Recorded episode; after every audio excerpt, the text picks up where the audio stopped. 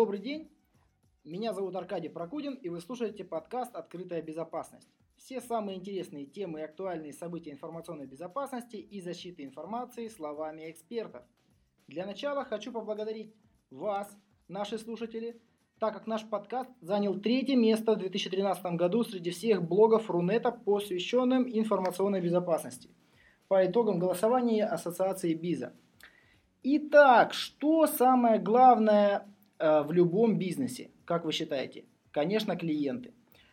А как сегодня клиенты получают информацию о продуктах и услугах быстрее всего? Естественно, это интернет. Что будет с бизнесом или услугой, если клиенты не смогут получить к ней доступ в течение часа, дня или недели? Учтите, что альтернативных и конкурентных предложений валом. Сегодня очевидным становится э, тот факт, что доступность сервисов и услуг, а также доступа к информации о рыночных продуктах – это живые деньги и живые клиенты. Если к этому лишить доступа клиентов ваших конкурентов, то их клиенты уйдут и, возможно, к вам. Как минимум, бизнес ваших конкурентов вы сможете обрушить. Denial of Service, DOS, либо атаки, отказ в обслуживании. Именно о таких атаках сегодня пойдет речь в нашем выпуске. Итак, я приветствую в нашей студии, естественно, моего соведущего Андрея Янкина. Здравствуйте. А также э, непосредственно у нас э, в студии находится Александр Лямин, генеральный директор компании «Куратор». Правильно? Да, день добрый. И на телефонной связи из Санкт-Петербурга Кирилл Касавченко, ведущий э, инженер-консультант компании Arbor, производителя э, средств защиты от DDoS. Добрый день, коллеги. Добрый день, Кирилл. Коллеги, итак, э, кратко, что такое атака отказ в обслуживании? В чем ее принцип вообще? Александр, может быть, расскажете нам кратко? Да, я, пожалуй, цитирую э, кусочек статьи из Википедии. Э, атака на, на отказ в обслуживании. Э, все строятся по одному и тому же принципу. Найти в информационной системе исчерпаемый ресурс э, и исчерпать его, таким образом блокировав от потребления этого ресурса легитимных пользователей. Принцип прост. Так происходит и DOS, и DDoS приставочка D добавляет только одну функцию – распределенность, что делает блокировку такого рода атак э, весьма и весьма затруднительной. Distributed Denial of Service, который DDoS, они осуществляются с нескольких станций. Э, с нескольких источников. С нескольких правило, источников. Да. И чем более э, хороша распределенность у атаки, тем сложнее ее, конечно, блокировать. Mm-hmm. То есть, другими словами, на один и тот же сервис, на один и тот же адрес в один момент времени приходит количество запросов больше, чем может обработать этот сервис. Да, безусловно. Причем а, нужно всегда понимать, что все запросы разные. И некоторые запросы а, построены таким образом, чтобы, собственно, в своей практике регулярно сталкиваемся.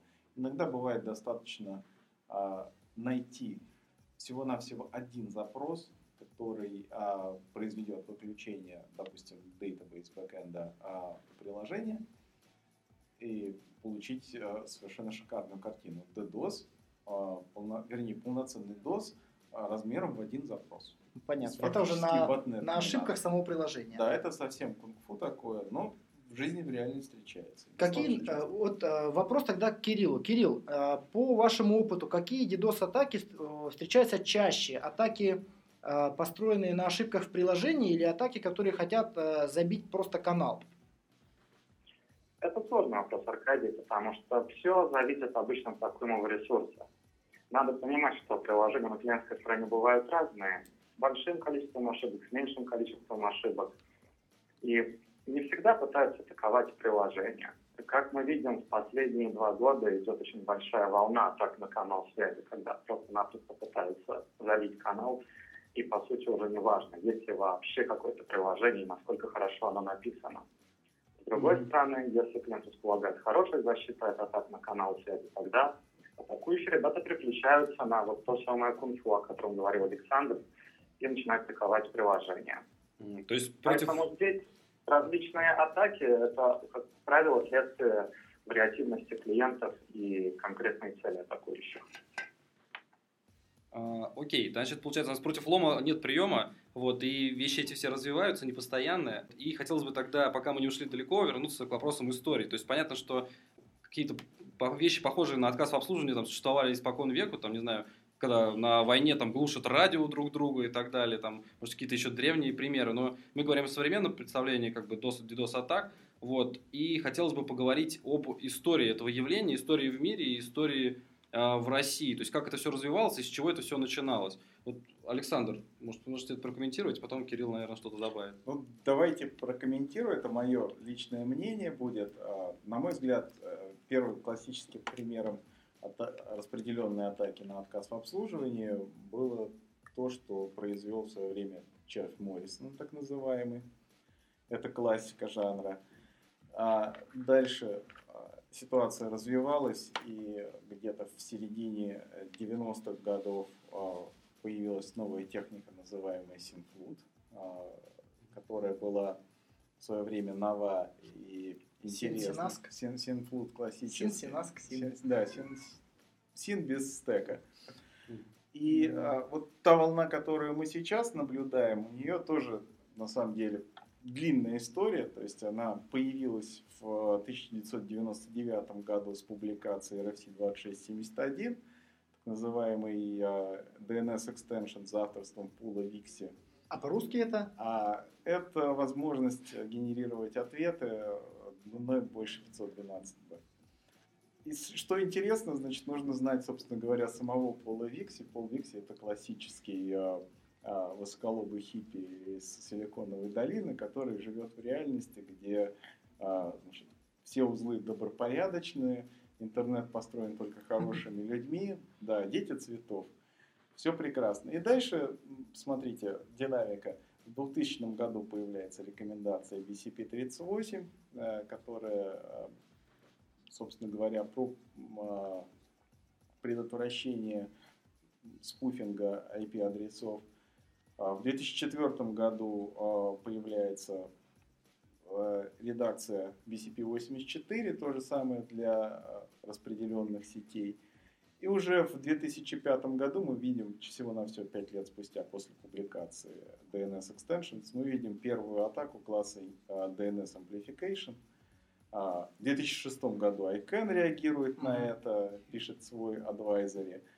А в 2010 году мы уже видим первую атаку с помощью DNS Amplification, превышающую 100 гигабит. Ну, понятно. Дальше сразу... время проходит чуть-чуть, DNS-рекурсоры, э, их количество открытых уменьшается в сети, все подуспокаиваются, расслабляются. И в 2013 году мы видим возвращение того же самого тренда. В 2014 году сюда добавляется NTP Amplification, про который э, я не знаю, в, закрыт, в обществе безопасников говорили, что это возможно последних, опять же, лет 10. А, но что интересно, вот именно в 2014 году, именно сейчас, у этих атак появляется достаточно интересная а, вариативность. Наконец-то атакующая сторона начала понимать, что такое сетевые топологии. И то, что вот мы видим в течение текущего месяца, атакующая сторона в состоянии прочитать содержимое а, route registries, содержимое а, глобального, таблиц глобального протокола BGP. И а, то, что происходит сейчас, сегодня, атакующая сторона фокус, по ним старается определить, где же находится дата-центр, которого, в котором размещено приложение, и вычислить все автономные системы и все префиксы, привязанные к этому дата-центру, к физическому mm-hmm. объекту. После чего следует, естественно, успешная атака. Прямо на него, да? Да, на уничтожение конкретного дата-центра, дата-хауса. Ну вот неважно. Cloudflare, разве не такой пример, который был в 2012 году? А, Cloudflare а, в 2012 году, да, был заявлен, если не ошибаюсь, а, они 200 мегабит DNS. 300, они даже 300. до 300 потом подняли. Ну, вы знаете, я думаю, что реальный объем а, трафика в сети где-то а, таким и был, но я выскажу аккуратный здесь скепсис в плане того, что этот трафик дошел непосредственно до а, периметра сети Cloudflare. скорее всего, реальная цифра была несколько ниже, по нашим Мгм. оценкам, порядка 150 гигабит в секунду. Ну да, это была тоже атака класса а, DNS Amplification. В этом году они уже зарегистрировали 400, а коллеги из Arbor, а, Кирилл, вы сколько прогнозируете на этот год? Мы же ставки делаем. Это, это очень сложный вопрос. У вас Дело в том, что даже инцидент Cloudflare, если на него посмотреть, мы с вами прекрасно знаем, что это такая первая публичная атака на 300 гигабит, про которую писали абсолютно все. Но дело в том, что это далеко не первая сама по себе атака на 300 гигабит. Совершенно верно, я с вами согласен. И а поскольку Arbor достаточно тесно работает с операторами связи, мы наблюдали, позвольте не вдаваться в детали по очевидным причинам, мы наблюдали ряд инцидентов, связанных с точками обмена трафиком, и с крупными контент-генераторами, которые зачастую превышали 300 гигабит, но, как говорится, в приличном обществе о них не принято говорить. к сожалению, Cloudflare это такой своеобразный первый случай, который просто стал публичным. Понятно. К сожалению, да, и вынужден здесь только согласиться с вами. Тема достаточно щекотливая, э, и о ней не принято говорить. В приличном Но- обществе. Не, не только в приличном И в обществе. неприличном тоже. Но я думаю, что это не максимум атак. По крайней мере, то, что я вот видел недавно в публикациях Twitter от а, коллег, а, кто-то из, а, я, к сожалению, не помню имени, из Арбора уже а, делал такие предсказания, что мы в этом году увидим вполне, может быть, что и 800 гигабит. 800 гигабит. И, в принципе, это достаточно просто, поскольку механика реализации этих атак, она такова, что эта цифра Ну, просто недостижима. Ну, о том, как бороться с ними, мы поговорим дальше. А вот какие а, вопросы можно решить с помощью DDoS-атаки? Вот я уже говорил, что можно, а, там, Кирилл, вопрос непосредственно к вам, да. Вот а, по вашему опыту, какие вопросы решают а, злоумышленники с помощью DDoS-атаки? И только ли злоумышленник может такое сделать? Вопросы различные. Вы знаете, когда начались DDoS-атаки, я позволю тоже себе сделать такой экскурс в историю. Александр больше выделил в технологическом плане, я постараюсь больше осветить именно мотивационную подоплеку. А Мне кажется, что DDoS-атаки, когда они начинались, это было больше своеобразное баловство, потому что очень часто атаковали студенты колледжа университета друг друга. Это самые простейшие техники, SNMP, TCP-SIM, все то, что сейчас зачастую вызывает усмешку у профессионалов по борьбе с DDoS. Но характерный перелом произошел, наверное, в середине 2000-х годов, или, может быть, даже в начале 2000-х годов, когда DDoS стал политическим оружием. И одной из мотиваций стала политическая. Мы прекрасно с вами помним инциденты, связанные с Эстонией, инциденты, связанные с Грузией. Ну и зачем далеко ходить за примерами? А, Мы видим прекрасно, как DDoS-сообщество реагирует на то, что сейчас происходит с Крымом и с Украиной в целом. Ни для кого не секрет, что примерно две недели назад по Рунету и по СНГ интернет, если можно его так назвать, прокатился ряд мощных атак. И таким образом мотивация, она бывает разная. А, Как я говорил, это бывает баловство, это бывают политические моменты. Также мы зачастую видим а, мотивацию, связанную с желанием вывести конкурента из бизнеса или каким-то образом ему насолить. При существующей совершенно смешной стоимости DDoS-атак это очень просто сделать. И я думаю, Александр наверняка назовет достаточно много клиентов своего сервиса, которые таким образом приходят за помощью, именно находясь под DDoS-атакой, хотя клиент не представляет собой какой-либо значимый сегмент рынка. Ну, то есть э, на сегодняшний день, насколько вот я осведомлен, э, стоимость э, небольшой DDoS-атаки опустилась до 50 долларов. Совершенно верно. И вот за 50 долларов, вот, Александр, по вашему опыту, какого уровня сервис можно вырубить? То есть сайт какое-нибудь турагентства можно отключить на неделю, месяц, э, самые жаркие периоды. 50 долларов это цена за сутки, как правило, да, и, скажем так, за, это, за эту сумму приобретете, скорее всего, то, что мы называем вот так базового уровня. То есть технологически это будет нечто тривиальное. Мгм. Но этого будет достаточно, чтобы вырубить э, средней, э, средней производительности сервер на гигабитном интерфейсе. Но насколько вот я, э, насколько я помню, э, чем дольше атака длится, тем меньше ее эффективность. Правильно? По DDoS, А, потому что начинает вычищать эти, Совер- этих совершенно, ботов. совершенно верно. Дело в том, что поддержание атаки, как правило, атаки, атак высокоскоростных, здесь DNS amplification, а, и атак с использованием ботнета высокоскоростных, потребляет самый важный ресурс ботовода. Дело в том, что такая атака, она доставляет м, непосредственно неудобства а, той Ботам. системе, на которой вредонос расположен. Мгм. И человек начинает озадачиваться, что-то у меня комп тормозит, чем сеть забита, дай-ка антивирус запущу.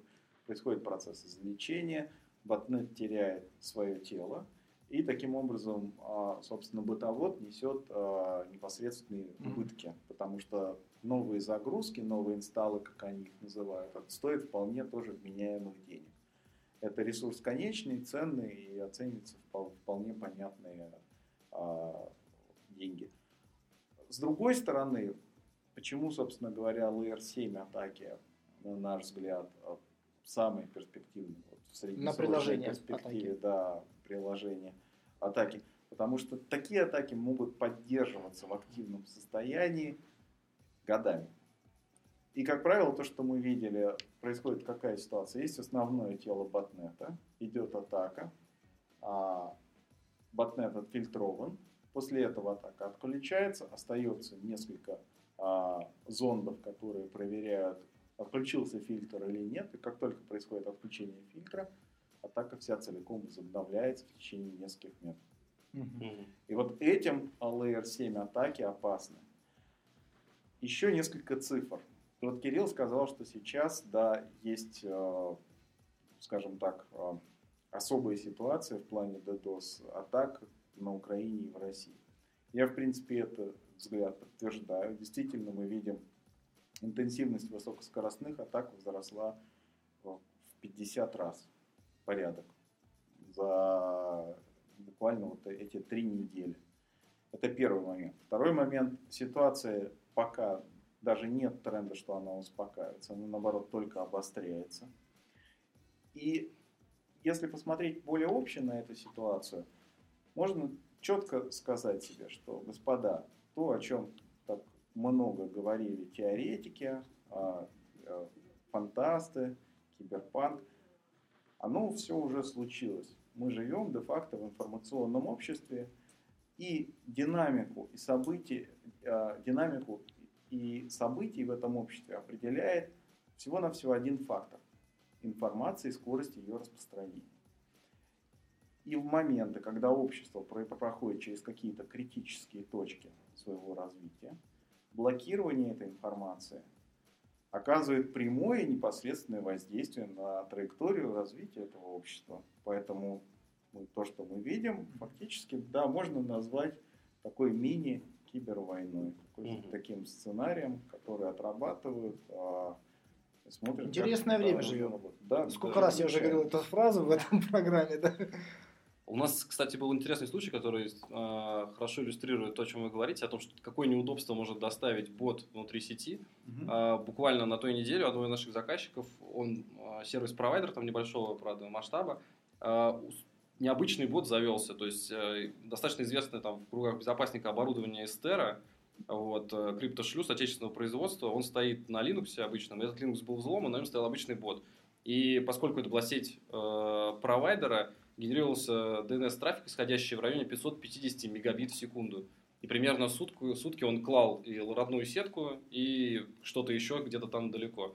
Потом это убрали. Вот эта речь как раз о том, что кто-то наслаждался этим взломанным устройством там, в течение, там, допустим, 12 часов, но потом поддерживать долго такие прекрасные плюшечки тяжело, потому что понятно, что инженеры не дремлют, когда у них начинают падать порты на коммутаторах, они резко начинают все это исправлять. В общем, потому что такой не- нестандартный бот, все привыкли видеть ботом какого-то там э, Windows XP какой-то там школьницы, а это может быть оборудование там э, солидных производителей, также взломанные, там, затроянины. Что интересно, по нашим данным, вот существенной частью э, атак на NTP Amplification э, на данный момент является оборудование Juniper. Вы не поверите, да, почему? На них на всех по умолчанию включен сервис NTP. Он, как правило, не отфильтрован. И с точки зрения а, самой системы, а, которая является второй а, стадией а, amplification атаки, это не ресурсоемкое с точки зрения ЦПУ а, мероприятие. Это емко по полосе, но, как правило, это оборудование хорошо соединенное, с прекрасной ну, да, операторского уровня там, да. Да, и, а, атакующая сторона это активно использует. а, Такая вот, такой вот любопытный факт. Ну, если мы говорим о том, э, что здесь все-таки DOS-атаки уже ушли от времен, когда это было какие-то развлечения, хулиганство, сейчас чаще тут завешены деньги, то можно взглянуть на этот вопрос с точки зрения обычного вот правонарушения, какого-то уголовно наказуемого. Вот хотелось бы, наверное, Кирилл, у вас спросить, как ваш взгляд на данный вопрос, то есть какие последствия для DOS-атаки для жертвы, то есть э, конкретно измеренные в деньгах, каких-то потерях, вот средний, на ваш взгляд, и какое наказание обычно ждет организатор. То есть, когда мы знаем, там человека ограбили, там украли 7 миллионов рублей и ударили трубой по голове. То есть, тут уголовный кодекс нам говорит, там, 7 лет в тюрьме, а он потерял там миллион рублей. А как в случае с DOS-атаками на все это взглянуть? То есть, какие потери и какие наказания бывают, ну, в частности, в России, вот, на ваш взгляд? Потери могут быть самые разные. Очевидная потеря – это невозможность совершать бизнес в привычном режиме. Если какой-то онлайн-компонент банка выводит из строя, то очевидно, что банк явно теряет часть выручки, связанную с простоем онлайн-системы. Помимо таких вот очевидных потерь, также есть не вполне очевидные, как то потери, связанные с брендом, потому что банк или любая другая жертва, она может появиться на новостной ленте. Кроме этого, надо понимать, во время DDoS-атаки сильно возрастает нагрузка на, назовем это, IT-ресурсы банка, потому что клиенты, а, субподрядчики, кто-либо еще начинают обращаться к сотрудникам, начинают спрашивать, в чем дело, почему не работает, нагрузка на helpdesk возрастает, теряются, возможно, какие-то результаты работы, которые должны были бы быть выполнены во время DDoS-атаки. Но это все скорее явление второго порядка. Поэтому оценить таким образом ущерб не всегда возможно точно, но зачастую понятно, что чем больше ресурс зависит от интернета и вообще от онлайн-бизнеса, очевидно же, тем больше для него ущерб. С точки зрения наказания, здесь, я бы сказал, ситуация кардинально обратная. Дело в том, что отследить реальных заказчиков DDoS-атак близко к невозможному. Мы прекрасно с вами знаем все существующие, ну, не все, а большинство существующих систем анонимизации, будь то Tor, I2P сети и так далее. И таким образом выполнить команду на атаку, оставаясь при этом незамеченным, сейчас достаточно сложно. Даже если в результате оперативно-розыскных мероприятий удается выйти на конечного заказчика, то я лично не наблюдаю большого количества громких таких знаменательных дел, связанных с DDoS, и на память приходят только случаи с Аэрофлотом, который широко освещался в средствах массовой информации. Остальные крупные случаи, по-моему, остаются совершенно незаметными. Я не знаю, чем закончилась история со Станхаусом, но, по-моему, даже вот эта знаковая атака в конце концов не привела ни к каким, как сейчас модно говорить. Да, Ну- насколько я знаю, тоже там в итоге какие-то ответственные нашлись неофициально, но официально никого не привлекли. Кирилл, а что э, касается 274 статьи Уголовного кодекса по- относительно этого вопроса по дедосу? э, Там же как раз в 274 статье УК говорится о э, не- неправильном использовании средств ЭВМ, под которые можно, по идее, подтянуть создание проблем на сети. Александр. Абсолютно нерабочая статья. Нерабочая, да? Единственная рабочая статья сейчас по тематике DDoS это создание и распространение вредоносного программного 273. Я не настолько хорошо Ну, они вот знаю подряд уголовный 272, кодекс. 273, 274. Больше у А, нас ничего нет. Я знаю, что помимо Аэрофлота было еще несколько посадок буквально вот в этом году. Наши коллеги из Мгм. бюро УПИ из Екатеринбурга а, садили одного хакера. Но в целом, да, то есть Аэрофлот дело знаковое, как сказал Кирилл, а штука, ну, са- сам процесс расследований чрезвычайно тяжел, а, требует оперативности и требует привлечения, как правило, целого ряда компаний и, безусловно, а, силовых структур. Без этого никак. И основная проблема, мне кажется, здесь в том, что сам по себе DDoS явление транснациональное. То есть э, все сети, они, ну, ботнеты и атакующая сторона, и контрольный центр, они находятся в разных юрисдикциях. Мгм. А такие организации, как Интерпол, они еще не переорганизовались для того, чтобы соответствовать э, вызовам нового времени, когда счет идет на часы. Там пока запрос уйдет, уже Ну след да, простыл. В довесок хочется еще добавить одну очень интересную историю, которую вот мы наблюдаем прямо сейчас. И, в принципе, история типовая. Что, как правило, DDoS-атаки используются не только для того, чтобы достичь ситуации, когда приложение недоступно и пользователь несет а, какие-то прямые убытки в связи с а, потерей оборотов онлайн-бизнеса. Но в довесок DDoS-атаки, как правило, применяются еще и как а, дымовая завеса для сокрытия попыток взлома и похищения информации, вывода денег и так далее в процессе в процессе организации DOS-атаки. То есть это, а, если хотите, отвлекающий такой маневр. Мгм, мгм. Есть, если вас э, додосят, поднимать нужно безопасников не только для того, чтобы а, вернуть работоспособность сервиса, но обязательно проверить э, все системы на предмет возможных а, инцидентов, связанных с проникновением, похищением и Ну, подменой информации. Но здесь скорее, я думаю, помогут а, разобраться в ситуации CM-системы, которые могут от- откоррелировать огромный шквал событий по инцидентам, касающимся DDoS, и отделить их от других инцидентов. Потому что без э, CM я даже не представляю, как это можно сделать. Когда у вас огромная просто пачка событий с э, пограничного оборудования, э, с серверов, с приложений, летит куча событий, и вы среди них просто потеряете перебор пароля, потеряете Совершенно верно. попытку доступа. Совершенно верно. На именно на это расчеты делаются.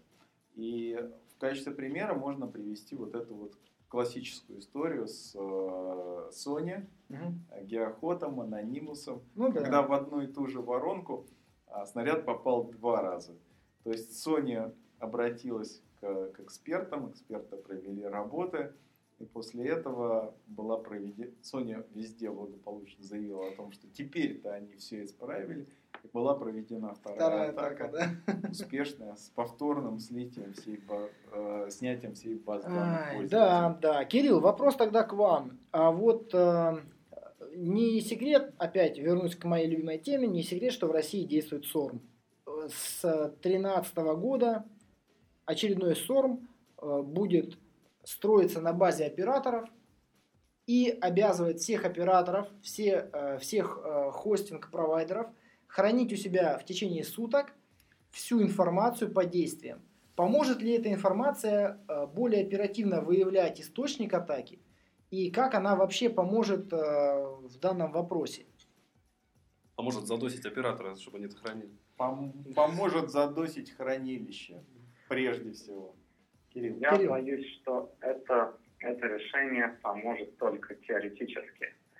В теории действительно, если оператор хранит лог на флоу данных, либо какого-то еще журналирования, наверное, это может позволить выявить какие-то следы DDoS-атаки, но на практике мы сталкиваемся с огромным количеством сложностей. Первое, что приходит на ум, это использование сетевой трансляции. То есть не секрет, что обычно место, откуда снимаются данные, находится топологически выше или севернее над устройство, устройство, которое транслирует адреса, и, соответственно, вместо решения одной задачи мы получаем решение двух задач, потому что помимо идентификации IP-адреса, нам нужно еще сопоставить его с некоторым внутренним IP-адресом, которым в тот момент времени владел абонент. Поэтому я, честно говоря, несколько скептически смотрю на то, что это поможет расследовать э, DDoS-атаки так, как вы, коллеги, указали, но поживем увидим. Я буду очень рад ошибиться. Ну, хотя бы записывать нас ФСБ начнет уже качественно. А можно я да. добавлю здесь э, Да, простую историю? А, Дело в том, что достаточно только представить себе объем данных. Ну, просто вдумайтесь, 1 Да, M9AX это терабит данных в секунду. Да. И, конечно же, коллеги из силовых структур говорят, ну а что, диски-то нынче дешевые. Коллеги из спецслужб говорят, это проблема оператора. Ну, То есть это, это- это, это к сожалению, происходит на только в плечи России, оператора. что интересно, в, с- например, в Соединенных Штатах а, а, подобного рода меры оплачивают непосредственно силовые структуры. И как вы видели недавно, выемки, например, с VPN из Microsoft а, стоят там вполне понятно там 250 долларов за запрос для Мгм. силовых структур. Мгм. Ну, А. у нас, как говорится, Russian specific. Ну, Russian specific, но что интересно? Ну, хорошо, вот э, операторы прогнулись, устроили себе огромные хранилища, Мгм.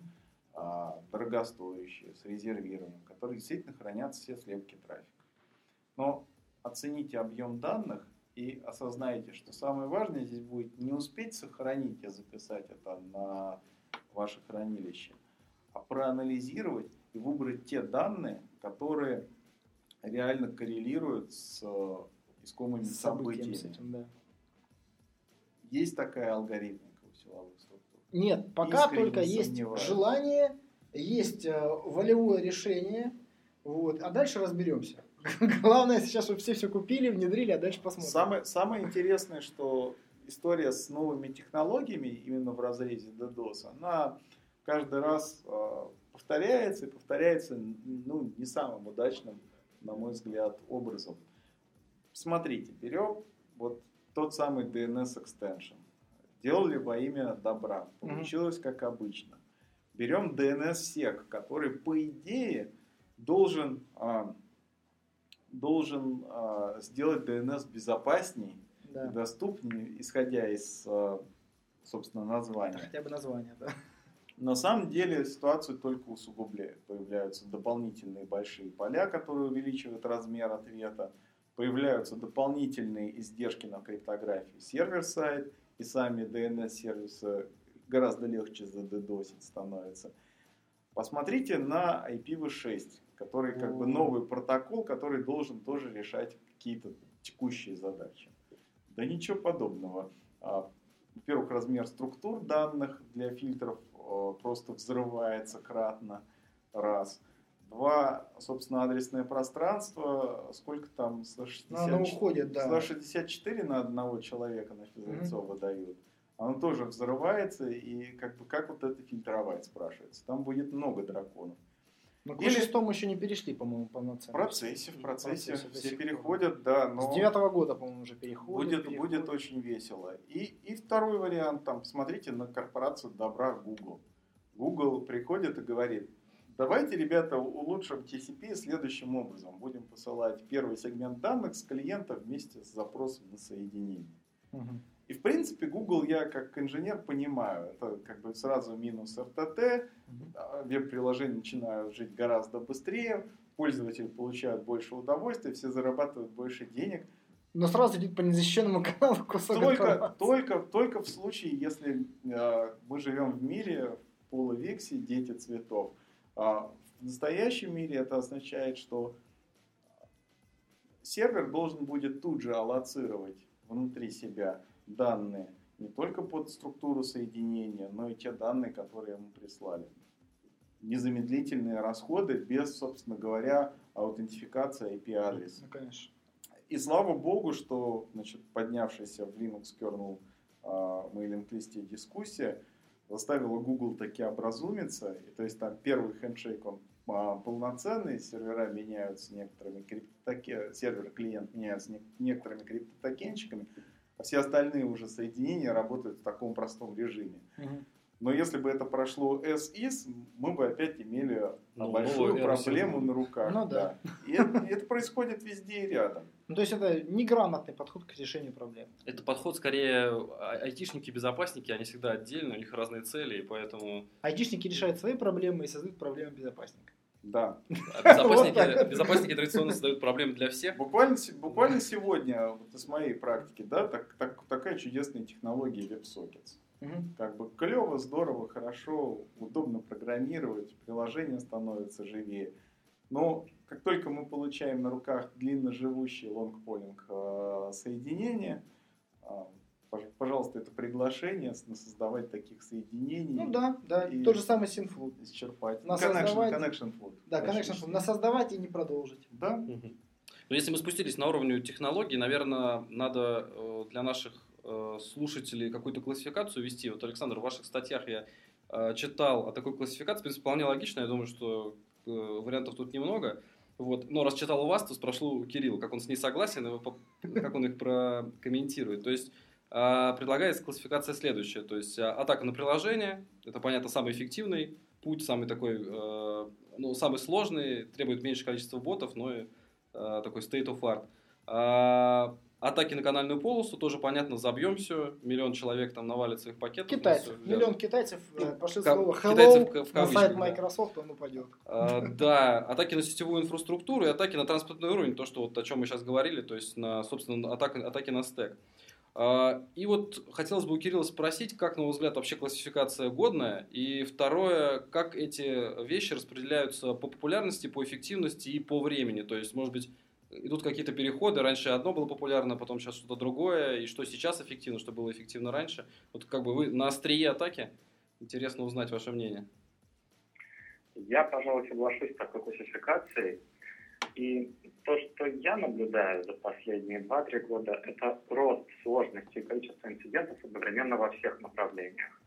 Что я имею в виду? Мы рассмотрим самые простые с точки зрения понимания атаки. Я так понимаю, это классификация Александра атаки на канал связи, когда у нас просто создается огромное количество трафика, истощающие ресурсы. Мы буквально коротко обсудили, как сильно выросли атаки за последние несколько лет, о том, что сейчас мы слышим подтвержденные инциденты, публично озвученные 400 гигабит, и ожидаем больше инциденты.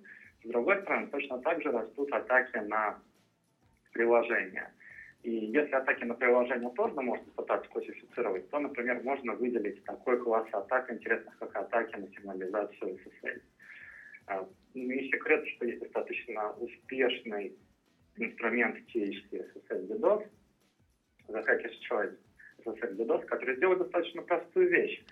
Когда он устанавливает SSL Session, после этого начинается процесс, называемый renegotiation, то есть пересогласование mm-hmm. параметров. Это может быть, допустим, смена алгоритма шифрования 3D SNI и так далее.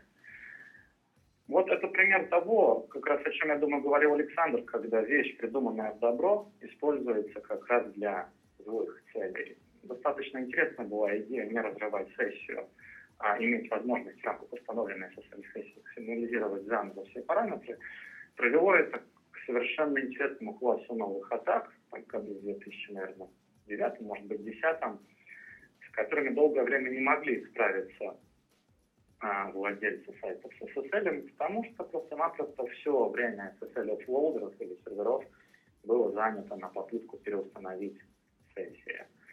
Соответственно, как вы видите, технологическое развитие атак, оно идет одновременно во всех плоскостях, и очень неблагодарное дело попытаться предсказать, где именно будет очередной рывок. Практика показывает, что мы его видим совершенно везде.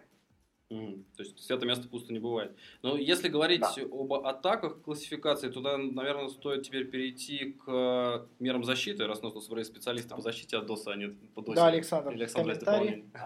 А, комментарий хотелось бы добавить. Да, SSL атака с Renegotiation чрезвычайно элегантна. И классический пример плохого дизайна, когда со стороны клиента а, значит, вычислительные сложности задачки X, а со стороны сервера X, X X10. X2, например, да. X10. X10, X10 да. Потому что генерация ключей сессии это ну, требует да. вычислений. Касательно а, атак а, Layer 7. Вот относительно новый, да, относительно новый тренд, о котором хотелось бы рассказать. Тут мне коллеги из Вьетнама прислали очень интересный отчет а, об атаке. Значит, а, их система DDoS Mitigation очень сильно удивилась, что а, роботы, которые к ним пришли, умели редирект, умели куки и вели себя, в общем, достаточно пристойно в этом плане. Для них, у них это вызвало изумление. На наш взгляд, куда все это вообще идет и катится, новые э, слово в DDoS-атаках, именно профессиональных, коммерческих, высокой, высокого уровня сложности, это то, что мы называем full browser stack. Когда атакующий бот несет на себе полноценный веб-браузер со всеми экстеншенами и плагинами. И он даже там мышкой водит. Это что интересно. То есть это через WinAPI описанные сценарии. А, и защита, основанная на методики, а что ты умеешь, когда вы отправляете клиенту ряд задачек, ряд, mm-hmm. ряд головоломок, проверяя его capabilities, браузер capabilities, а, в данном случае оказывается абсолютно неэффективно. Mm-hmm. То есть единственная вещь, которая может остановить из публично доступных алгоритмов, это, это капча. Ну, вот, а капча, капча пока еще эффективна. А капча, капча нет. Капча в советской, в советской России роботы решают капчу гораздо лучше, чем люди есть наша статистика показывает, что люди делают ошибки. Люди делают ошибки. И капча это не вариант.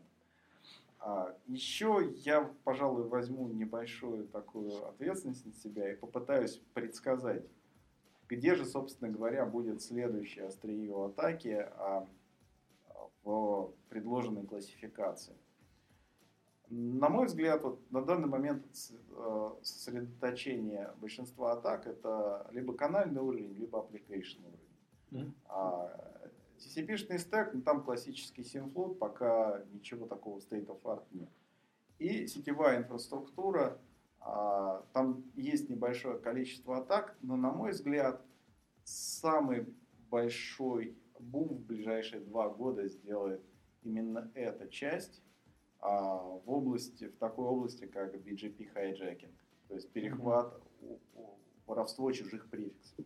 На BGP сколько ему миллиардов лет? Это старый мастодонт. Самое обидное, что вот против этих вызовов технологии сейчас э, де-факто в, даже в статусе драфта нет. Есть BGP-сек, который, то есть э, RPKI классический, который, на который сейчас приходит, пытается перейти все сообщество интернет, этой проблемы не решает. Mm-hmm. Решает только BGPsec, который в состоянии там, глубокой-глубокой разработки, если нам повезет, будет здесь года через три. Между mm-hmm. тем, проблема есть уже сейчас, эксплуатируется уже сейчас. И самая большая опасность здесь а, в том, что жертва сама не в состоянии обнаружить, а, собственно, факт перехвата, если это идет а, не просто хайджекинг, а хайджекинг с производимым man in the middle, да, mm-hmm. атакой.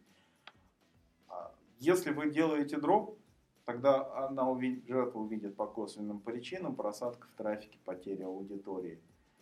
А если же вы просто пропускаете трафик и делаете там подмену сертификатов, то определить это крайне сложно. Причем это не только мое мнение, вот буквально этой весной на на НОК 60 в Атланте. Мы общались с коллегами из Cisco Systems, общались с коллегами из BGP Mon. А, значит, наши опасения, в общем-то, очень серьезное подтверждение получили. И те, и другие видели подобного рода атаки в живой природе. Да? То есть, и причем Cisco Systems, я так понимаю, видела чисто случайно, получив а, кейс в свой э, так по поводу того, что у какого-то из заказчиков есть деградация в производительности VPN. Mm-hmm. Когда они стали изучать этот вопрос, они обнаружили, что VPN приземляется, видимо, где-то в другой части света, а потом оказывается там, где нужно. Такая вот неприятная есть история. А, в принципе, подобного рода методики нам известны уже там на протяжении э, минимум пяти лет – но мы предпочитали о них молчать до того, как мы их увидели вживую. Да. Сейчас, видимо, об этом придется говорить и придется принимать какие-то решения на межоператорском уровне для того, чтобы То есть не, не буди лихо, пока оно тихо. Но, к сожалению, к сожалению, да. То есть мы здесь выступаем, все наше сообщество операторское выступает в роли догоняющего. Понятно. Mm-hmm. Ну, хотелось бы поговорить о развитии технологий защиты от DDoS. Э, то есть вот мы видим здесь новые проблемы, значит будут новые, наверное, технологии, но о том, что было. То есть э, что вопрос... есть сейчас у каждого. Да, что, чем мы защищаемся сейчас, чем мы будем защищаться, что уже устарело. То есть какие у нас тут основные подходы? Наверное, это, во-первых, тюнинг самих приложений. Понятно, что надо делать приложение, сразу конструировать таким образом, чтобы на уровне э, как бы, его еще производства как-то думать о потенциальных проблемах DOS. Вот то, о чем говорил Александр, то чтобы Э, сторона серверная не э, в случае каких-то хендшейков или еще чего-то не нагружалась чрезмерно, нельзя было там что-то повесить. А, тюнинг операционной системы, это тоже понятно, то есть надо позакрывать там лишние порты, поставить патчи и так далее, такой классический подход, чтобы у нас просто не положили платформу. Тоже касается там веб-сервера и так далее. Затем была какой-то период, когда пытались использовать э, IPS, вот, но это, я думаю, сейчас совсем вещь не актуальная. То есть мы провели недавно тест, банально взяли 4 IPS, там самых популярных производителей. А какие? А, мы более скромные ребята, мы не называем вендоров, потому что... Можно, можно Вот, но вы можете на, да, зайти на Хабр, увидеть там нашу статью. Да, Вот, мы на Хабре выкладывали статью. Да, э, но смысл в том, что банальный UDP флут, который совершенно был ну, совершенно незамысловатый, никакого там Layer 7, ничего, привел к тому, что из четырех три легли э, просто умерли сразу и стали пропускать трафик сквозь себя. Четвертый еще вскрикнула перед смертью, сказала, у меня DOS, и умерла.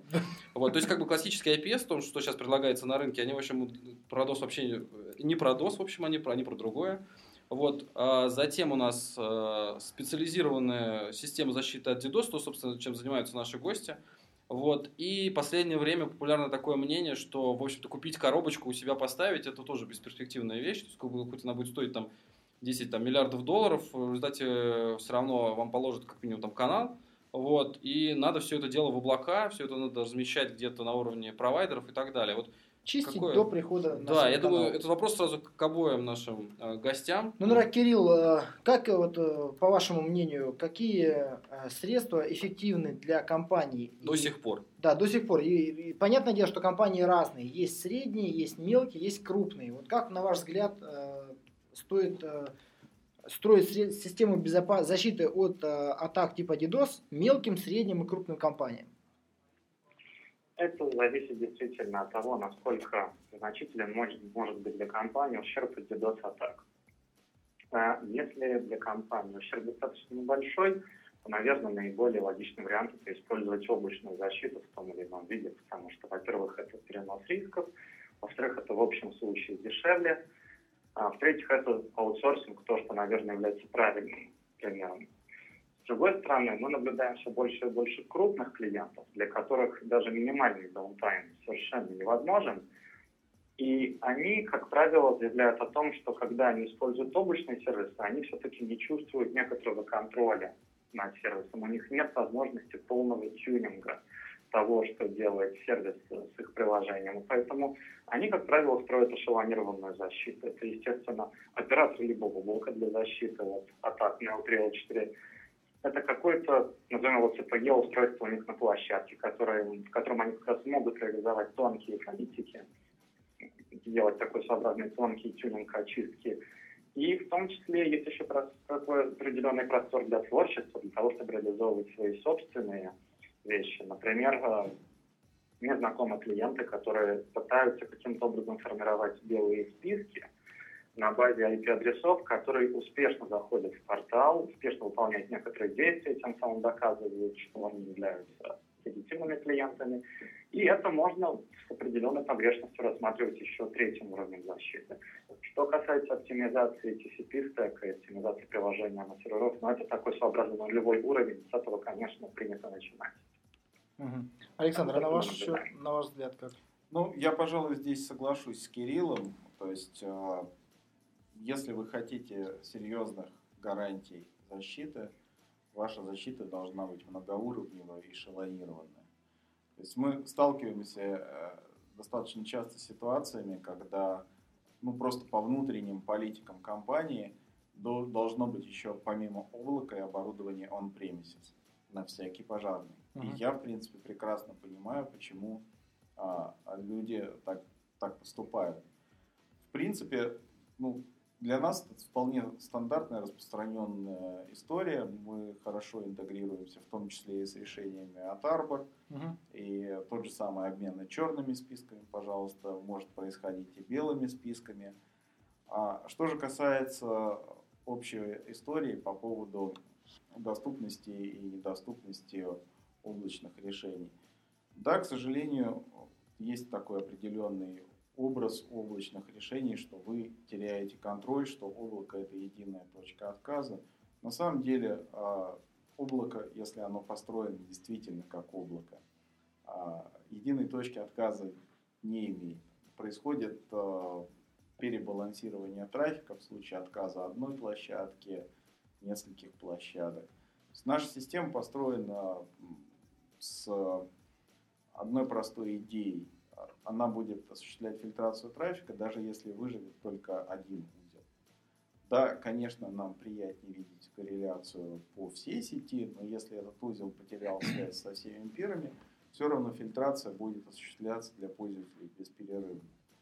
А с другой стороны, нужно четко понимать, что а, решение, вот то, что мы называем Макдональдс из коробки по публично доступным тарифам, оно имеет а, один, а, одно существенное технологическое ограничение. Дело в том, что наше облако, получив трафик, а, пересылает очищенный трафик уже обратно заказчику через тот же самый публичный IP-транзит. А интернет штука крайне динамичная, всем протоколы маршрутизации динамичные.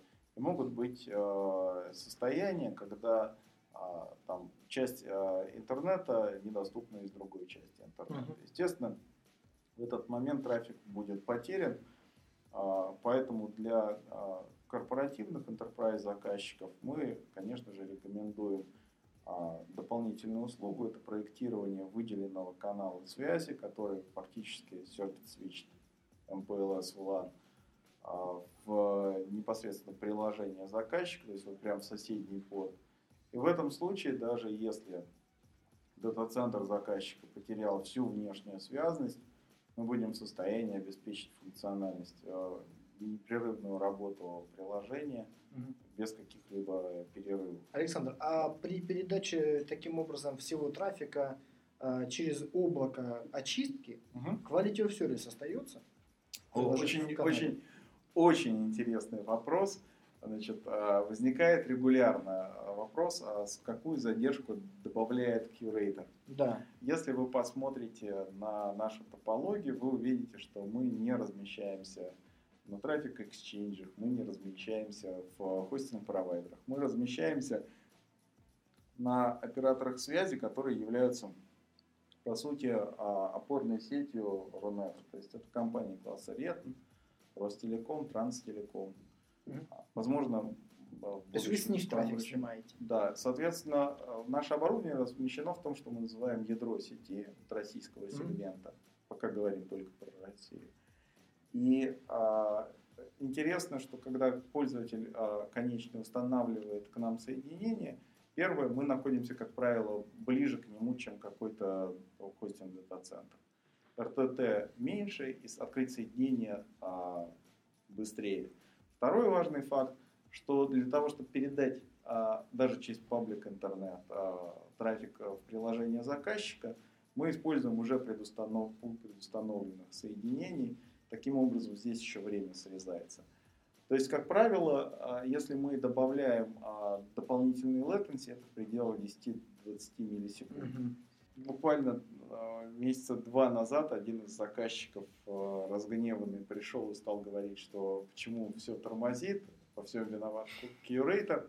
Стали разбираться с, с технарями. Я взял Apache Benchmark и попробовал получить от заказчиков AVCon. Получил uh-huh. через нас время 60 миллисекунд, напрямую 120 миллисекунд. Вот такая вот история простая. Более эффективный канал а, передачи данных. Да, на самом деле э, есть э, у нас в закладке в дашборде простая такая закладочка, называется «Ответы».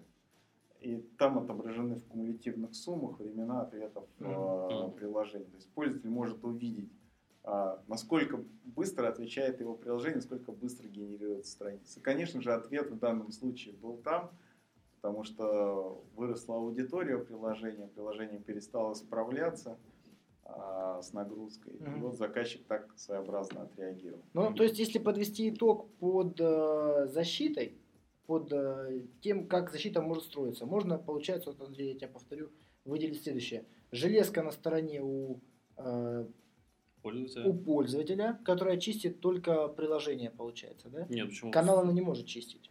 И канал чистит. Ну, а, уже а, после себя, понятно. После себя, получается. А нужно добавить, что арборовские железки, на наш взгляд, как бы, и, собственно, по, именно поэтому они находятся в той позиции, где они сейчас находятся, а, от а, атак а, сетевого уровня защищают изумительно хорошо, отличный набор контрмер, Mm-hmm. И то есть инжиниринг здесь на уровне. Плюс ко всему появилась, насколько я знаю, доступная э, железка именно on-premises для офисов э, не центральных enterprise, которые интегрируются с общей сетью, это mm-hmm. ProVail. И как бы Arbor замечательно движется именно в сторону все-таки облачных решений, но с использованием железа on-premises. Mm-hmm. Ну, тут как бы Кирилл меня Кирилл, поправит. Э, тут тогда вопрос, да, к вам. Э, я хотел бы несколько, наверное, подправить Александра. В целом, действительно, он правильно обозначил шаги Арбора по появлению новых продуктов. Мы действительно развиваем шалонированную защиту, о которой я говорил, и очень приятно видеть со стороны коллег по цеху, от Александра, подтверждение того, что и наши коллеги видят такую методику правильной.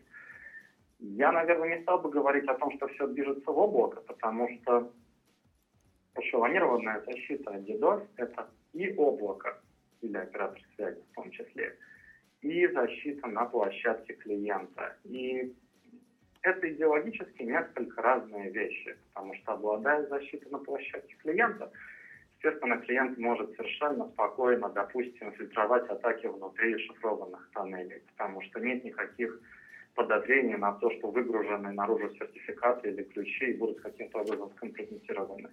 Кроме того, как я говорил, это полный контроль очистки, допустим, атак уровня приложения. Если вы чистите атаки уровня приложения у себя на площадке, а как мы с вами понимаем, трафика для них нужно достаточно мало, то есть риска, при, э, риска истощения полосы при атаках на уровне приложения обычно нет, то здесь э, CPE устройство справляется в целом хорошо. С другой стороны, защита в облаке, защита оператора связи – это действительно защита от массированных атак, от атак, с которыми прежде всего не справится канал связи и, соответственно, с которыми не справится ЦПЕ. Вот. Поэтому говорить о том, что Арбор движется в том или ином направлении нельзя, атаки движутся во всех направлениях одновременно. Арбор старается им соответствовать и также движется во всех направлениях одновременно. Вот, говоря о новых э, подходах к защите, мы уже два раза коснулись темы в нашем обсуждении, которая мне вот очень интересна. Хотел бы вот вопрос нашим гостям задать по этому поводу. А, был разговор о том, что сейчас боты пытаются маскироваться под пользователей путем а, имитации там браузеров, поддержки куки, Java и так далее. Плюс а, а, Кирилл говорил о том, что э, есть такая практика составления некоторого белого списка айпишников, как бы пользователей, которые похожи на людей. Вот, э, то есть эта тема поведенческого анализа, она вообще популярна, достаточно давно муссируется вот в области защиты от DDoS, но тут сразу возникает вопрос, реально ли, там, если у вас миллион легальных пользователей в час и 3 миллиарда ботов, э, не задосим ли мы, условно говоря, собственную систему защиты, если будем такими сложными методами выделять вредоносный трафик отделять от нормального. То есть сейчас уже производительные мощности и алгоритмика доросла до этого, или это все еще некоторые такие вот э, футуристичные вещи? Вот, Александр, как вы на это смотрите? Ну, из, считаю, что изначально доросла. Собственно, почему появилась наша компания? Потому что я был очень несчастлив с такой железкой, как Cisco Guard. Но она умерла, по-моему. У меня, да. да, она умерла, у меня просто была проблема, и эту проблему я попытался решить с использованием Guard. Долго плевался, в итоге пришлось крутить что-то свое. Вот так появилась идея, что, наверное, можно лучше. Поведенческий анализ, э, да, может быть весьма и весьма а, ресурсоемким, и в частности, если представить себе там, один из э, наших алгоритмов, в которых мы строим дерево переходов легитимного пользователя, сохраняя в плече в переходах э, две метрики вероятность этого перехода и задержку перехода. И после этого обсчитываем вот все это дерево, можете представить себе а, стандартный веб-сайт, который может содержать там, сотни тысяч, иногда и миллионы страниц. И то, что это нужно делать для каждого пользователя, даже размер памяти, ну, ресурсов памяти вы можете себе представить неподъемный. Конечно же, мы это не делаем в лоб. А, есть еще отдельный алгоритм, который позволяет схлопывать этот граф переходов, оставляя а, при этом а, собранные значения значимыми, важными и релевантными.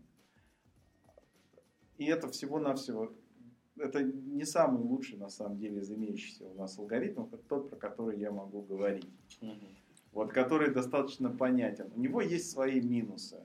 Но в конечном итоге для нас э, атаки седьмого уровня и атаки на уровень приложения это, пожалуй, самый, э, самая ресурсоемкая по э, R&D тематика. Над ней работает больше всего людей.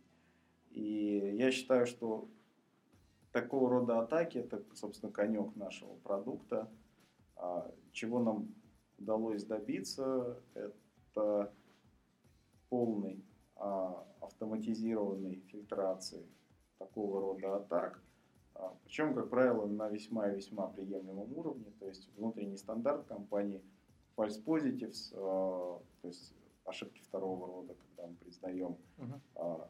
Реального пользователя за, за бота, не могут составлять больше 5%, вне зависимости от того, какой тарифный план у заказчика. То есть на, на автомате фильтры должны фильтровать вот с этой результативностью. А, да, вызовов там, конечно, много. Да, то есть мы здесь находимся только в самом начале пути, и есть куда стремиться, над чем работать. А, один из, э, один из новых э, таких э, существенных моментов, который у нас появился за прошлый год, это по-настоящему распределенная система обмена сообщениями, то есть э, все узлы связаны в сеть каждый с каждым. Если связь рушится, сообщения о данных об атаке пересылаются обходным путем. И, естественно, это позволяет нам а, держать распределенную карту корреляций, потому что понятно, что а, имея в поле зрения всего-навсего одного узла построить по-настоящему результативную фильтрацию крайне сложно. То есть должен быть, должна быть полная картина. Вот мы в эту сторону очень сильно сейчас упираемся. 5% на самом деле немало. Это получается, если вот если вы слишком быстро кликаете на странички, у вас дрогнули, под, то, возможно, вы... Под, от, под атакой. Под а, под атак. Ну, понятно. То есть так, в таком режиме оно не работает, да, пока mm-hmm. нам урок не спустили. А, Кирилл, а как Арбор движется в этом направлении? То есть поведенческий анализ вещь освоенная вами, перспективная или как вы на это смотрите? Мы очень внимательно, очень активно смотрим на техники поведенческого анализа, потому что, с одной стороны, Александр прав в том, что есть опасения, в том, что эти атаки будут появляться, их будет со временем больше. На данный момент то, что мы видим, сочетание количества таких атак, с одной стороны, и количество возможных false positives ошибок – и Александр об этом упомянул, о том, что это неотъемлемая часть работы таких алгоритмов, оно на данный момент говорит нам о том, что лучше использовать другие методы, нежели поведенческий анализ. И поэтому мы концентрируемся на других алгоритмах. А, было правильно подмечено об использовании децентрализованной распределенной системы. Мы пытаемся извлекать плюсы из того, что Arbor очень большая клиентская база и очень много операторов связи, качестве клиентов используют Arbor. Мы стараемся пользоваться плюсами этой децентрализации и стараемся получать актуальную информацию об актуальных атаках. Mm-hmm. В том числе в качестве одной защиты, используя так называемые сигнатуры, то есть используя слепки известных нам HTTP атак. Не секрет, что Arbor мониторит достаточно большое количество ботнетов, являясь в них ханипотом мониторит трафик достаточно большого количества операторов. Все это позволяет нам пока достаточно успешно решать защиты, э, задачи защиты антидос, в том числе использованием сигнатур. Ну и плюс остальные методики, которые здесь упоминались, это и проверки, аутентификации, частотный анализ и так далее. Все это, конечно же, тоже помогает. Я бы отметил, что, наверное, все-таки главный момент – это не технологическая платформа, которая применяется для фильтрации атак. Главный момент это люди, которые занимаются фильтрацией атак, которые настраивают платформу, которые могут оперативно включиться в процесс очистки, потому что основная экспертиза в основном в головах людей, и если человек является экспертом по работе с DDoS, он сможет достаточно большое количество инцидентов закрыть. Это мое Вручную. Ну, понятно, то есть как бы эшелонированная защита наше все. То есть мы должны тут по всем, по всем направлением действует. Александр, вижу дополнение и даже какой-то протест яростный. Протест яростный будет. Кирилл, э, я думаю, что а, ваше видение, конечно, да, но безусловно имеет а, право на существование, но я думаю, что здесь происходит некоторое смещение фокуса в сторону непосредственно операторов связи, которые являются вашим основным заказчиком. Поэтому а, тот формат атак, который вы наблюдаете, он имеет все-таки отношение именно к полю зрения операторов связи. Первый момент. Второй момент. А, люди в виде основного DDoS-митигатора, на мой взгляд, крайне плохая идея. Люди – это фактор ненадежности, нестабильности. И как только мы допускаем к принятию а, решения людей, вы получаете просто непредсказуемый результат. Я в людей категорически не верю. Мат обучение, и чем меньше мы трогаем железки руками, тем лучше все будет работать. Если вам пришлось трогать железки руками, значит, вы неправильно разработали алгоритмы, программисты возвращаются к доске и начинают вносить необходимые изменения. И следующий момент. К сожалению, существуют ситуации, и я могу привести пример вот с э, ситуации этой осенью, когда мы наблюдали ботнет размером порядка 700 э, тысяч голов, который э, сфокусировался на одной очень интересной цели. Э, банки, российские банки средней руки. То есть мы зафиксировали как минимум 5 атак, возможно их было больше, 5 разных жертв точнее. А, все это происходило в, под фон а, отзыва лицензий у определенных банков. Я думаю, что как бы, корреляция между этими событиями, ну, не нужно быть семи пядей во лбу, чтобы можно было установить. Атака была поставлена исключительно грамотно. И изначально первые а, два инцидента, которые мы словили, а, там можно было вывести, безусловно, сигнатуру. Сигнатура это либо регэксп, mm-hmm. либо непосредственно строчка, по которой можно отличить бота. А, что интересно, что в течение буквально а, полутора недель атакующая сторона эту уязвимость своей атаки изба убрала. И, соответственно, такого поля, такой сигнатуры вывести было просто невозможно. То есть она однозначно была, можно сказать, что signature free и однозначно массовая атака, то есть не штучный а, вариант.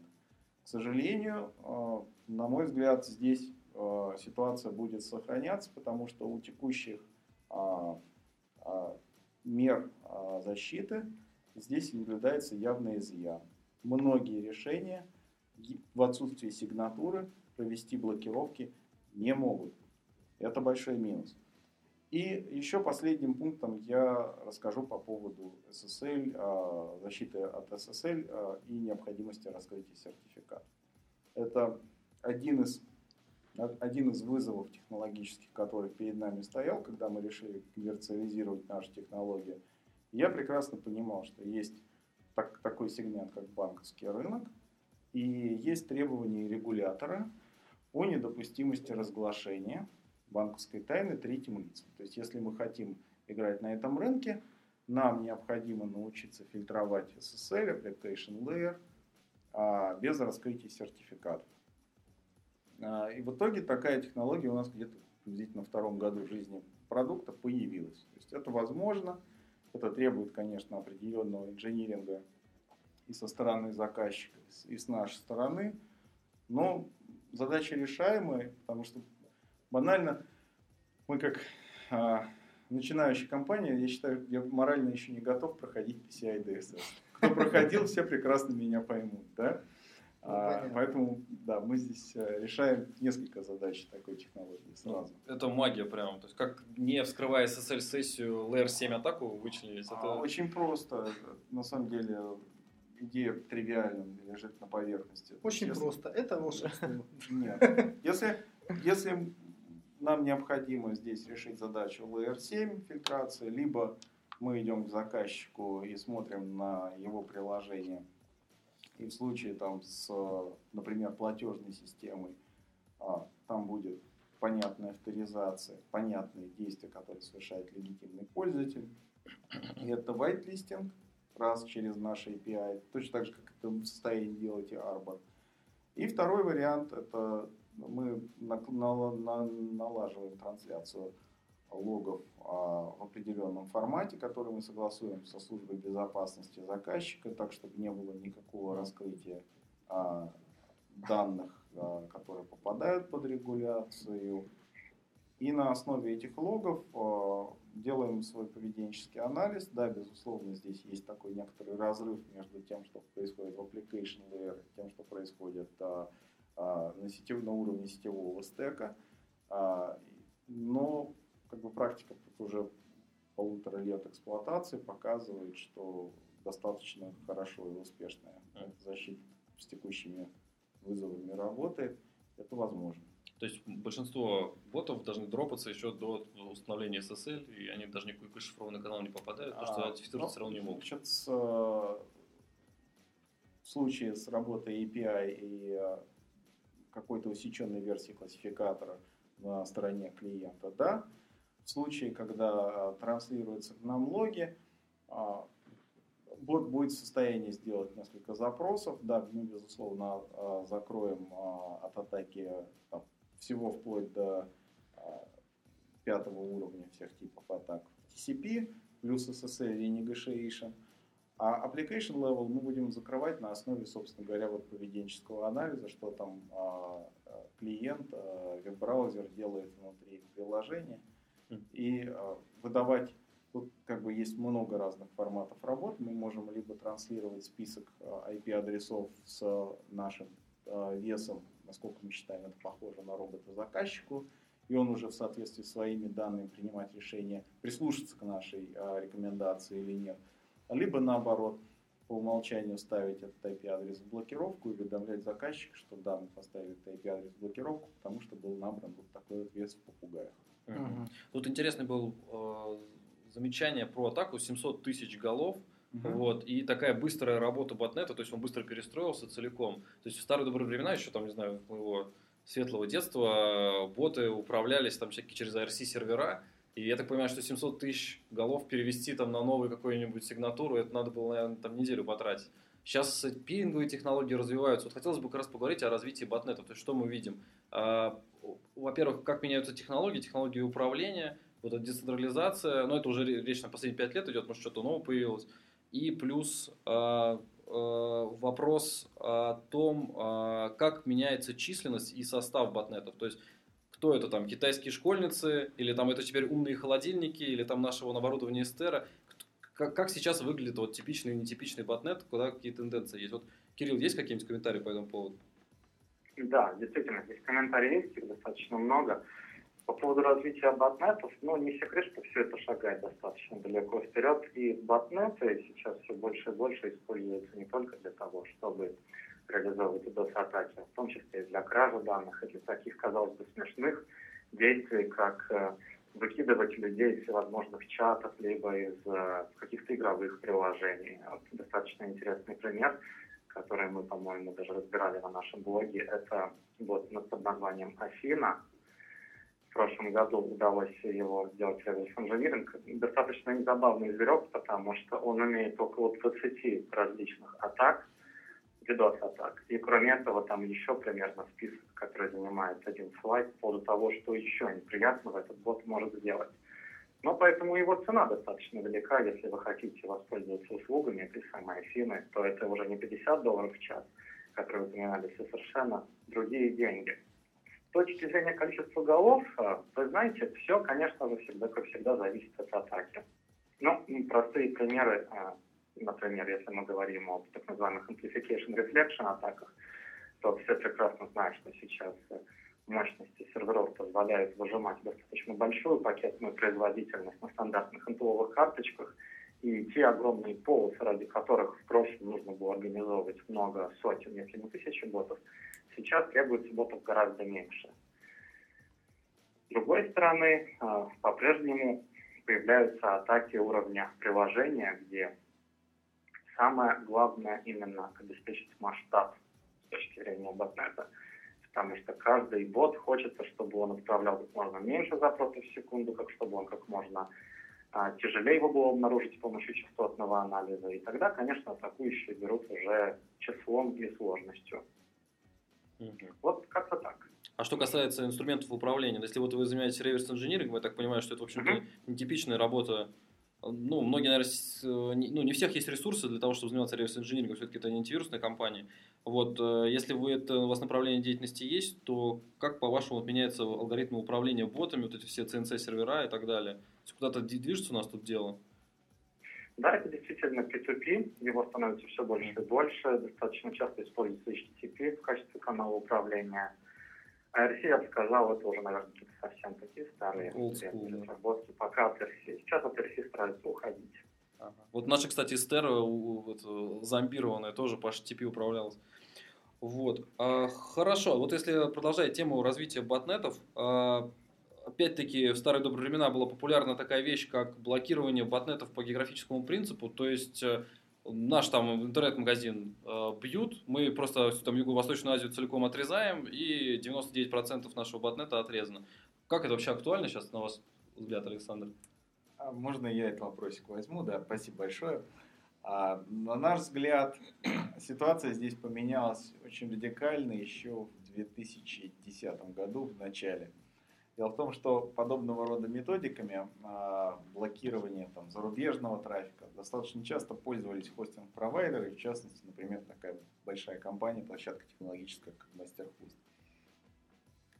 И а, в 2010 году мы наблюдали первый раз в, моей, в моем опыте ботнет, который состоял исключительно из IP-адресов э, с пространства СНГ. В этот момент я написал письмо техдиректору мастер-хоста Дмитрий, а, на вас появился отличный нож, готовьтесь.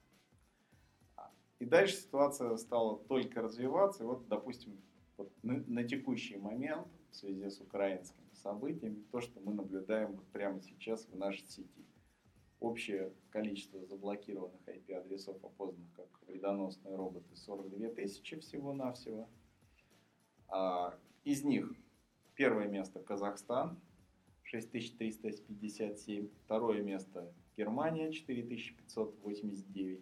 Третье место Россия, 2108. Четвертое Франция, пятое США, Китай, Азербайджан, Молдова и так далее.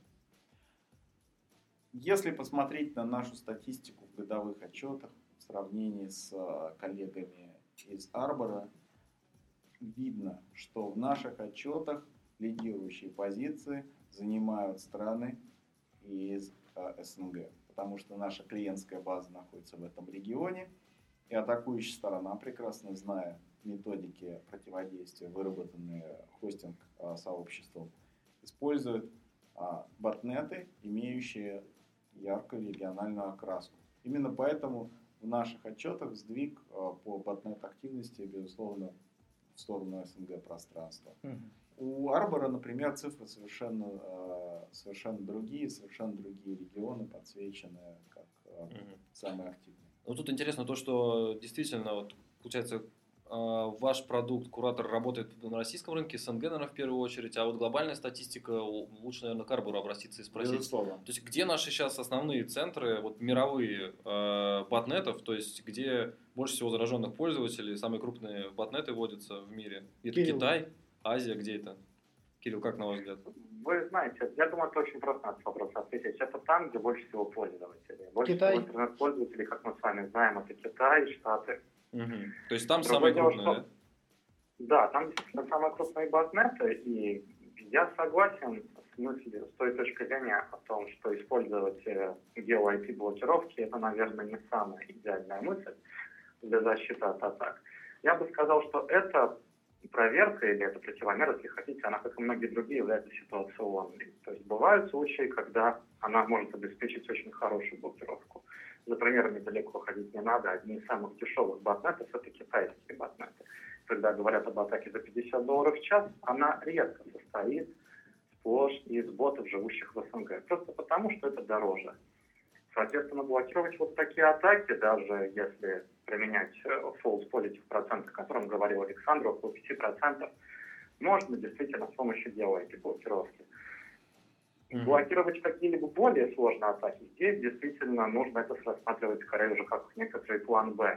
И вот эта вот мысль, она как видите, она несколько созвучна моей мысли по поводу использования человеческого потенциала и интеллекта для чистки DDoS-атак. То есть если за системой фильтрации есть кто-то, кто может посмотреть, оценить это взором и как-то подкорректировать работу системы, то это никогда лишним не будет. Так, я вижу, Александр тут категорически не согласен. Да. Но это все та же тема про то, что А, допускать ли лю- людишек. Про человеческий фактор. У нас а, был крайне интересный случай а, с несвойственным нам, с, с необычным для нас свойством нашего продукта, умение вычислять автоматизированный инструментарий. Появился заказчик в России, который страдал от проблемы, то, что называют, мы называем черный data mining, когда их а, веб-ресурс парсили на получение коммерческой информации, а, в противовес, собственно, лицензионному соглашению этого ресурса, из-за чего возникали репутационные потери. Что нам заказчик, человеческий фактор, поставил явно в виде задачи, что, господа, значит, домашние сети не блокируем, либо прям дерейтингуем очень жестко, потому что там сидят хорошие пользователи. Хостинг компании прям сразу в серый список, чуть что блокировка.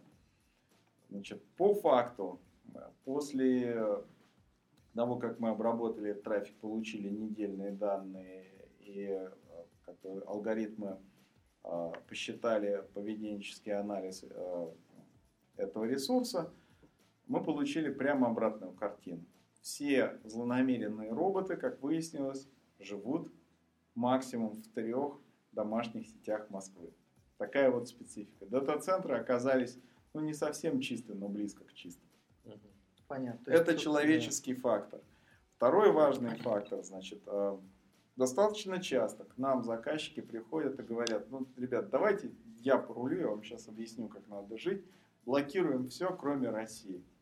Ну, заказчик всегда прав, хорошо пошла, прошла блокировка. Тут же выясняется, что часть э, совета директоров живет и работает из Кипра.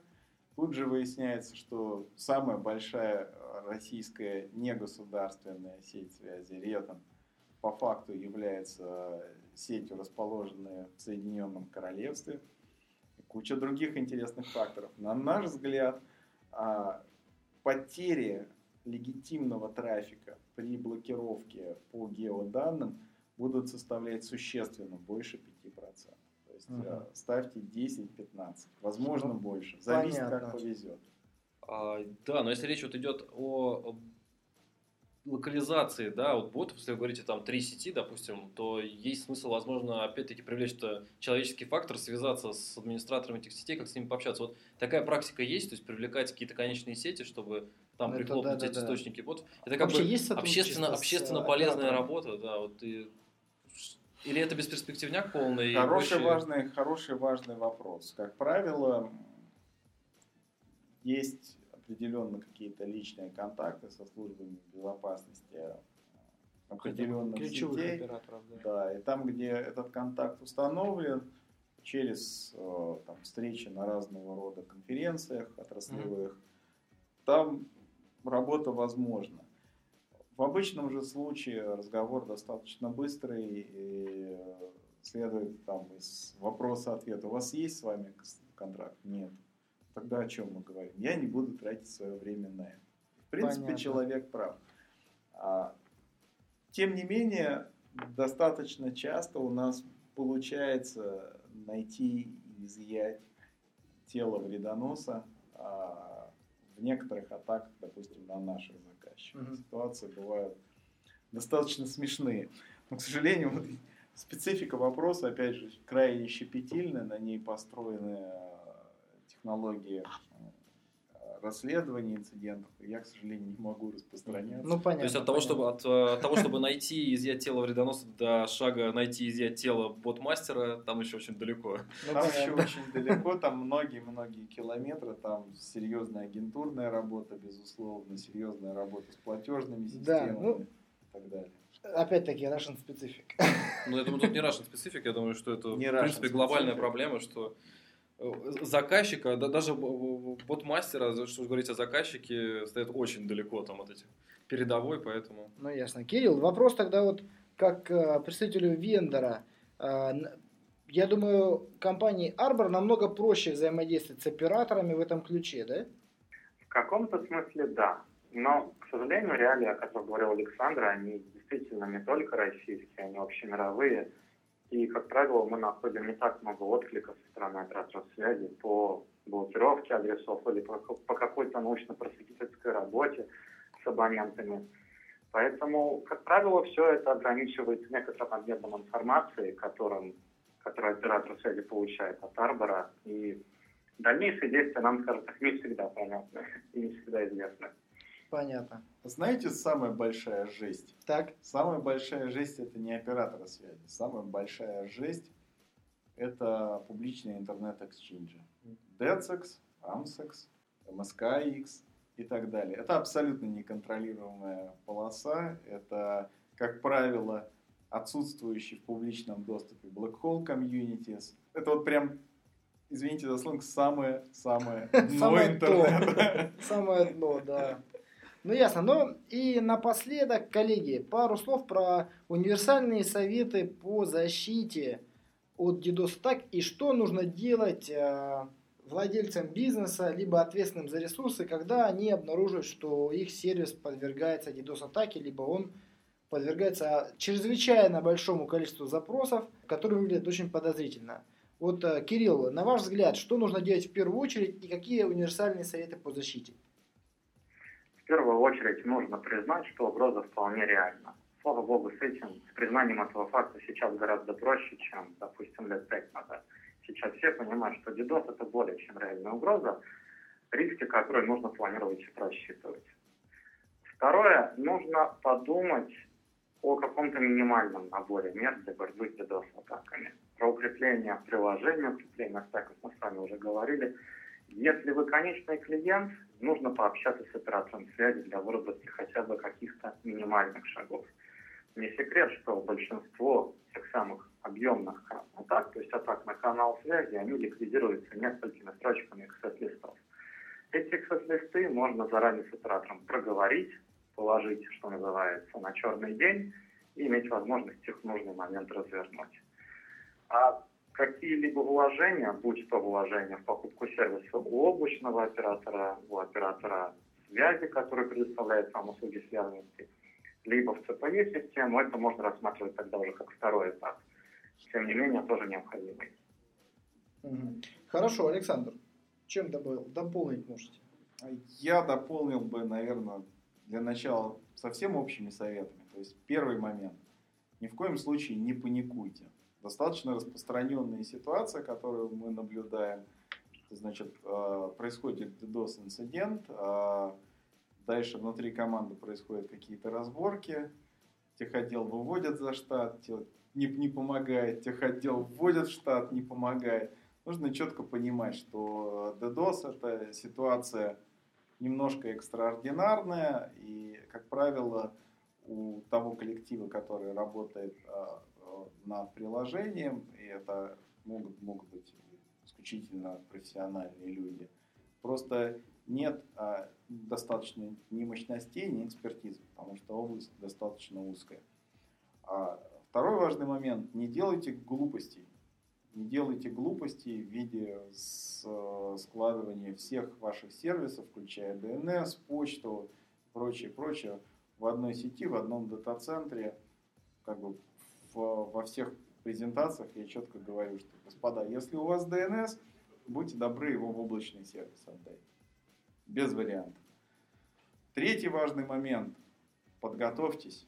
Хотя бы имейте под рукой телефоны тех людей, тех сервисов, оператора, услугами которых вы собираетесь воспользоваться. Лучше, конечно, воспользоваться до, чем а, после потому что воспользовавшись до, вы просто избежите даунтайма как такового.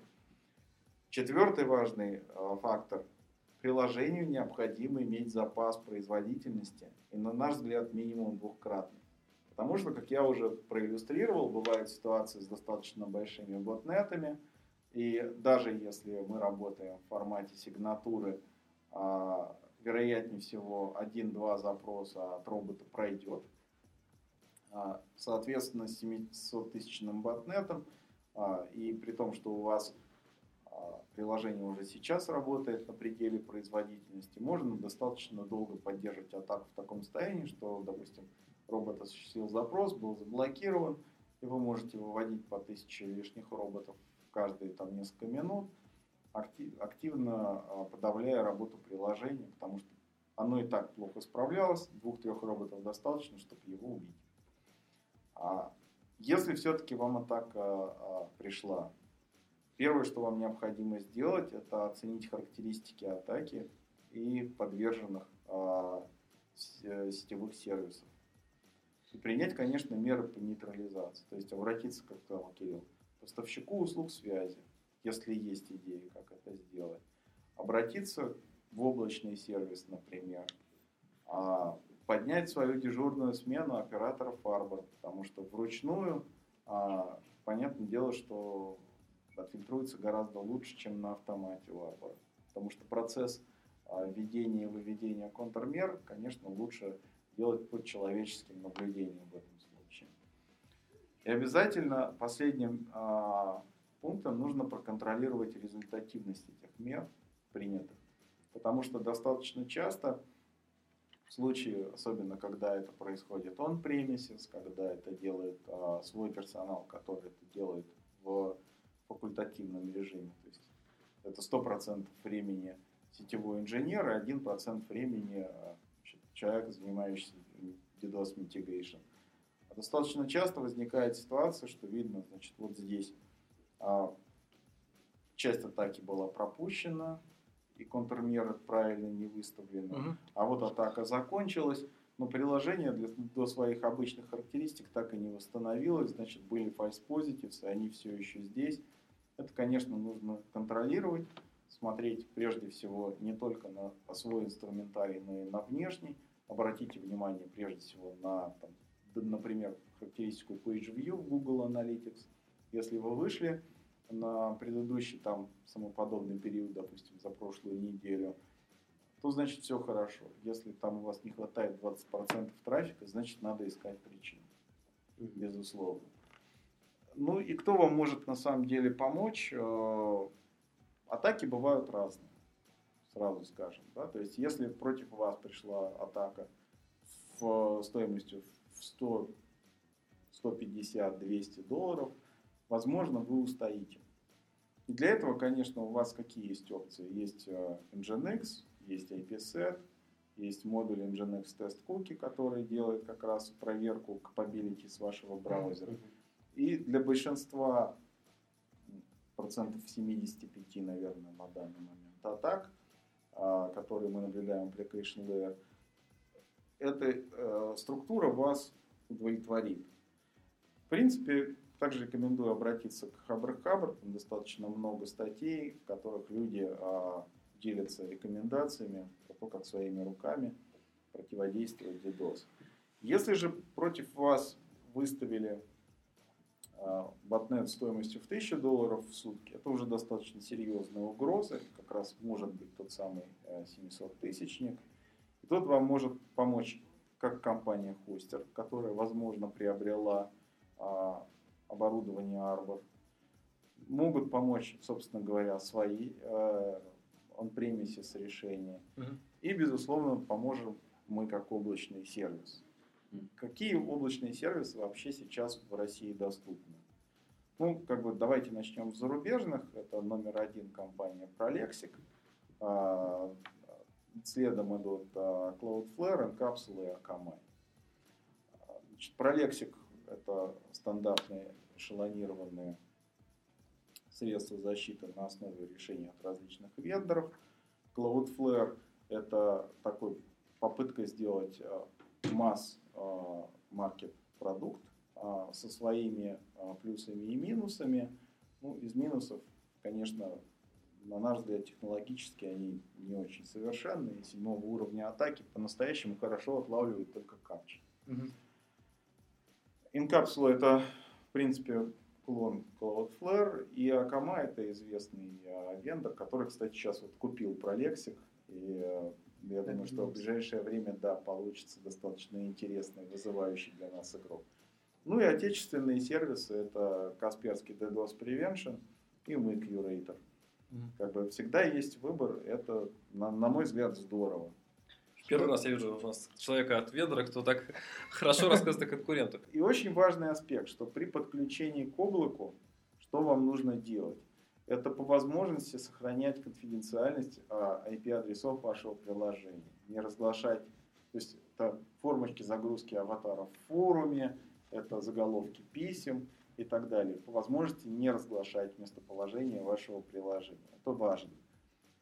Второй важный момент, а, если у вас сервер, сервер таки находится и где-то засветился, вы пришли уже под атакой, нужно а, отфильтровать IP-адреса, не принадлежащие к блокам облачного поставщика услуг по фильтрации. Это важный момент, потому что, как правило, если ресурс меняет IP-адрес, часть ботнета остается на старом IP-адресе, часть уходит на новый, и как бы понимание того, что происходит, у технических специалистов, тем более в состоянии стресса, занимает некоторое время.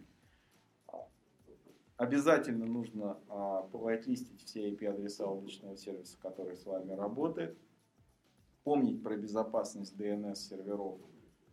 Primary DNS лучше всего спрятать. Secondary вынести на облако, а лучше на несколько разных облаков. А, и управляемость вашей DNS-зоны, в случае, если вы подключаетесь э, самым доступным для облачных сервисов методом фильтрации DNS-анонсом, это критическая а точка управления вашими рисками, управления вашим приложением. Терять это ни в коем случае нельзя. Поэтому DNS нужно помнить и нужно заниматься. Пожалуй, такие будут рекомендации. Прям очень развернутые рекомендации. С вашего разрешения еще дополню, Александр. Я тогда добавлю, что есть смысл еще разносить определенные DNS-сервера а, на разные IP-адреса, по крайней мере, авторитативные и резолвер, потому что это позволяет как облачным провайдерам, так и провайдерам необлачным, традиционным гораздо проще очищать атаки, связанные в том числе с Genus Amplification Reflection методиками. Угу. Буду всегда рад поговорить по подробностям, если они кого-то заинтересуют. Ну, хорошо, мы, мы, естественно, а, в описании программы укажем, кто у нас был на программе, можно будет с вами связаться и задать конкретные вопросы. Ну а подведя, наверное, итог нашего такого сегодня очень большого экскурса в атаке отказа в обслуживании, скажем, что мы уже с этим живем, нужно это принять как должное, и даже любой интернет-магазин сегодня может быть подвергнут серьезной атаке со стороны конкурентов за совсем маленькие деньги. Сегодня э, за какие-то 100-200 долларов реально можно лишить людей бизнеса. Э, спасибо большое нашим гостям. Благодарю вас. Это была программа «Открытая безопасность». До новых встреч.